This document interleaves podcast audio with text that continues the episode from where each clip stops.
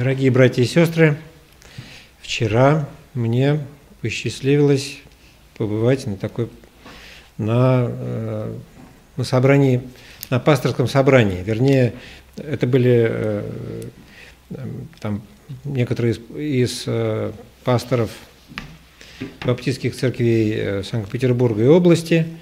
И это были учебные модули. И первая часть была посвящена Евангелию от Иоанна,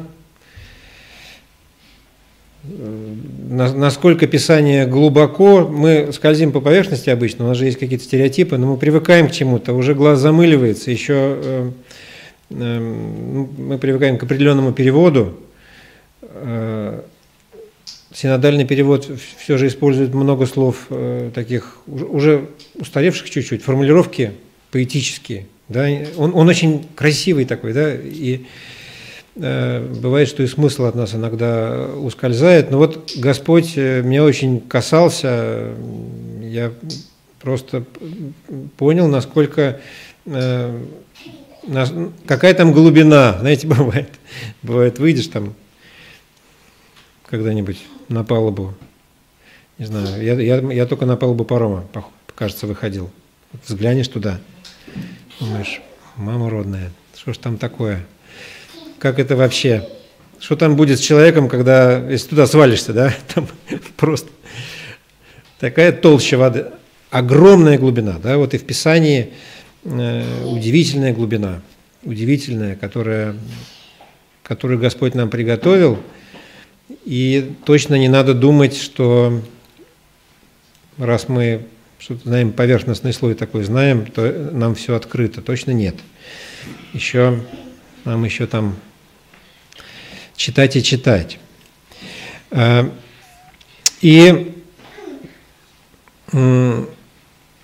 говорилось между такими учебными модулями, говорил брат один небольшое слово, и мне коснулась очень эта тема.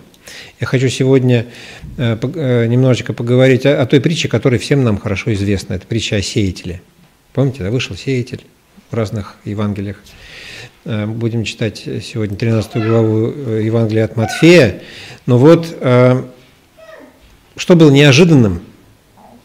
Обычно же ну, традиционное, наше, традиционное наше понимание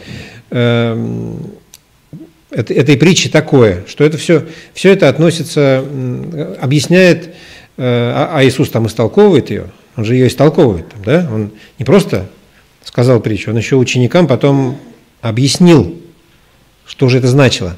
Будем читать и посмотрим. Это интересно.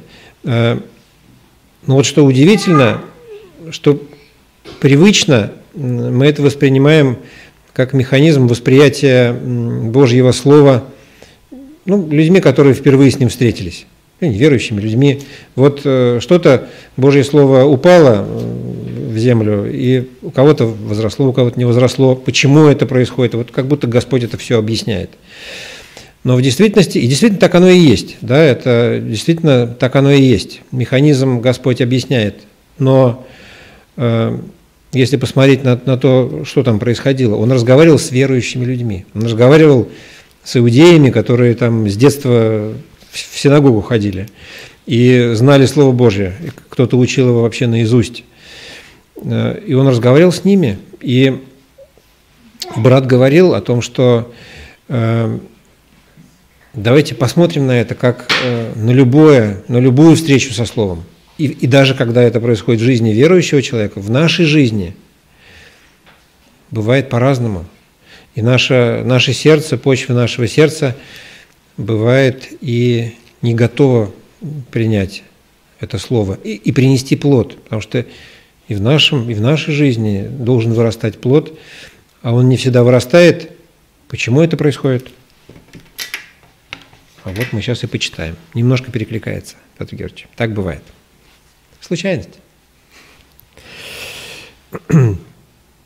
Евангелие от Матфея, 13 глава, с 3 стиха. И он, Христос, о многом говорил им в притчах. «Сеятель вышел сеять», — говорил он. Когда он разбрасывал семена, некоторые из них упали у дороги. Прилетели птицы и склевали их. Другие упали в каменистые места, где было мало плодородной почвы. Они быстро проросли, потому что почва была не глубока. Но когда взошло солнце, оно опалило ростки, и те засохли, так как у них не было глубоких корней. Другие семена попали в терновник, который разросся так, что заглушил ростки. Семена же, которые упали на хорошую почву, принесли урожай. Одни во сто, другие в шестьдесят, третьи в тридцать раз больше того, что было посеяно. У кого есть уши, пусть слышит. Тогда ученики подошли и спросили Иисуса, «Почему ты говоришь с людьми притчами?» Иисус ответил, «Вам дано знать тайны Царства Небесного, а им не дано, потому что у кого есть, тому дано будет еще, и у него будет в изобилии, а у кого нет, будет отнято и то, что имеет. Я говорю им притчами, потому что они, смотря, не видят, слушая, не слышат и не понимают. В них исполняется пророчество Исаии. Вы будете слушать и слушать, но не поймете. Будете смотреть и смотреть, но не увидите. Сердце этого народа ожесточилось, они с трудом слышат ушами, и глаза свои они закрыли, чтобы не увидеть глазами, не услышать ушами, не понять сердцем, и не обратиться, чтобы я исцелил их. Блаженны ваши глаза, потому что они видят, и ваши уши, потому что они слышат. Говорю вам истину. Много пророков и праведников жаждали увидеть то, что вы видите, но не увидели. Желали услышать то, что вы слышите, но не услышали. Так послушайте, что значит притча о сеятеле.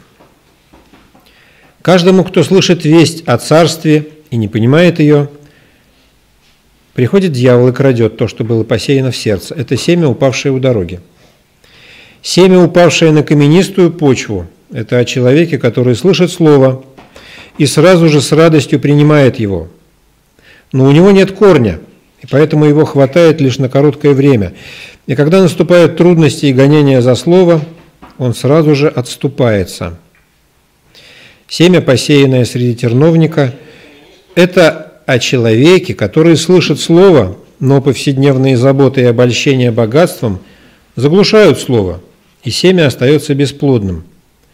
Семя же, посеянное в хорошую почву, это о человеке, который слышит слово и понимает его. Такой человек приносит плод, кто во сто, кто в шестьдесят, кто в тридцать раз больше посеянного. Аминь. Ну, Видите, да, здесь этот, э, этот э, текст э, разбит на несколько частей. Здесь сначала Иисус говорит притчу, и потом есть вопрос учеников, вообще зачем притчи нужны, зачем они нужны.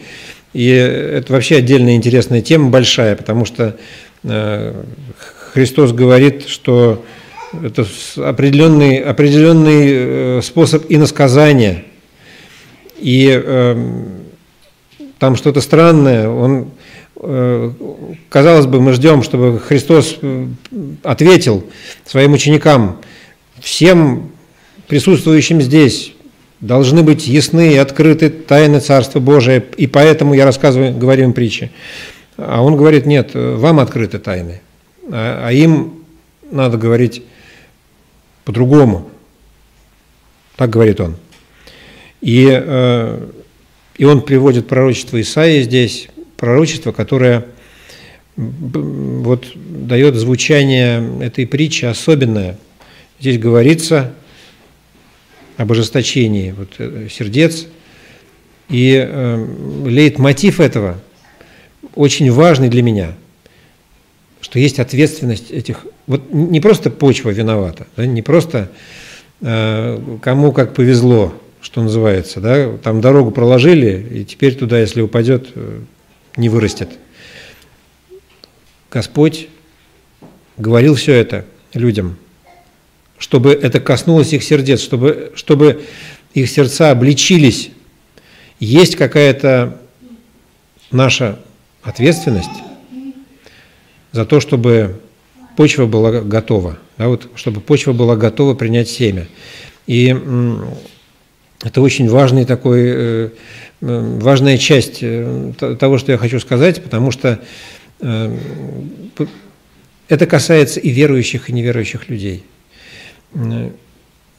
Нет, не, нет такого, что Христос приходит и говорит, э, вот вы вообще от меня отойдите, потому что вы не приготовлены для спасения. Такого нет. Он, он обращается ко всем. И даже зная наперед, что кто-то уверует, кто-то не уверует, он обращается ко всем. И каждому, кто не принял Слово, он говорит, ты виноват в том, что ты не принял Слово. Это Слово тебе, это Слово тебе приготовлено, это Слово тебя ждет что-то как не происходит в твоем сердце, в твоей душе, твое сердце ожесточено, и ты не принимаешь слово. И это звучит и к неверующим людям, которые не принимают слово. Это звучит и к верующим людям, которые не, не дают плода. И вот э, надо нам призадуматься над этим, потому что э, такой вот христианский образ жизни, христианский уклад, христианские традиции. Мы становимся, как э, Петр Георгиевич сегодня говорил про, про привычные стулья. Да? Вот это же означает, что мы, мы люди, которые привыкаем, привыкаем, мы привыкаем. Привыкаем к внешним формам. Нам уже становится комфортно, вот, вот обязательно с этой стороны зала. С этой стороны зала, я, кстати, давно не сидел, надо мне как-нибудь сюда пересесть. Э, как, наверное, какие-нибудь другие откровения духовные будут. Э, э, с, с этой стороны зала уже как будто какой-то, да, вот, если привык к чему-то, вот мы так устроены, мы так устроены, и, и очень часто это нам мешает, это, это создает иллюзии, это создает какие-то заслоны, это делает, может делать наше сердце невосприимчивым. Э, почему, э, вот, почему, почему сердце становится, почему сердце становится не, неспособным э, воспринимать Слово Божие?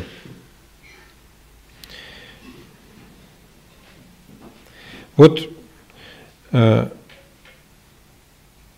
Иисус говорит,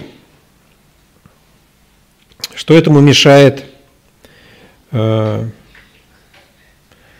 вот эта вот окамененность, да, или э, твердость, или жесткость. Э, мне пришла такая в голову аналогия, э, связанная с тем, что сердце перестает быть чутким, когда, когда оно э, ну, не, не, не используется, да, не используется по назначению, не используется для того, чтобы э, отвечать на, на нужды ближних на, и на общение с Господом, на Его, на отношения с Ним, сердце становится привычным, таким вот мозолистым, да, таким вот невосприимчивым. Э, Господь говорит о том, что это наша ответственность – проверять свое сердце. Э, а второе, помните, то семя, которое упало, но не имело корня. Есть наша ответственность, чтобы многие, некоторые вещи, важные вещи, самые главные вещи укоренялись в нас, и для этого есть какая-то духовная дисциплина. Э, те привычки, хорошие духовные привычки, которые Господь в нас развивает, не случайно же Он установил субботство. Что такое? Что такое субботство. Вы представьте себе только этих э, евреев, которые, кстати говоря, очень болезненно относятся ко всяким имущественным и денежным и финансовым вопросам. Ну, ну, ну, такие вот рачительные люди, да? И представьте себе, он должен закрыть свою лавку, соседняя лавка работает, конкуренты там, да, продают такой же товар – соседняя лавка работает в субботу и воскресенье, там во все дни, а, а он должен закрыть э, свою эту лавочку, начать нести тут же всякие убытки и э, проигрывать в конкурентной борьбе, а Господь ему говорит, есть вещи поважнее. Да? Сегодня про перепелов тут тоже мы уже говорили. Но вот есть вещи поважнее – Господь берет, преодолевает в нас это, ломает эти наши представления о том, что хорошо, что плохо, что выгодно, а что невыгодно, и Он нас воспитывает. И это относится к нашим встречам, к нашим вот, вот этим собраниям богослужебным. когда сегодня я читал в начале собрания, не случайно я взял это место и пророчество Иаиля про, про то, как дух изливается подобно воде на, на, су, на сухую почву. Есть эта почва сухая, есть, есть эта потребность, которую мы очень часто э, не способны осознать. Вот это такое трагическое, э, бывает такое трагическое несовпадение. Мы в чем-то нуждаемся, сильно нуждаемся, мы иссохли и мы не способны протянуть руку, чтобы взять стакан воды. Вот, вот э, Господь не хочет, чтобы так было в нашей жизни. Он хочет, чтобы э, вот этот стакан воды, который стоит рядом с нами, эти источники, эти водопады, э, они бы достигали наших сердец. А наши сердца были бы готовы. Эта почва была бы готовой. Он хочет, чтобы вы понимаете, да, из этой притчи следует то, что он хочет, чтобы семена, добрые семена, упавшие в почву, принесли плод. Как это должно быть в нашей жизни? Что это значит? Да? Потому что правильные лозунги, э, я сколько угодно могу здесь говорить, так мы не знаем, как это происходит. Это тайна. И Господь-то знает, Он понимает, что нам в это не проникнуть. Он хочет, чтобы мы искали Его лица, искали ответа для каждого дня своей, своей жизни, для каждого периода своей жизни, для каждой своей задачи. Как это сделать? Ничего не понятно, ничего не известно. Нет сил человеческих, чтобы это сделать, нет представлений, но у Господа потоки, у Господа ответы на все вопросы, у Господа все благословения – я хочу сейчас, чтобы мы помолились о, о том плоде, который бы вырастал в наших сердцах э, и который бы радовал Господа. Давайте помолимся.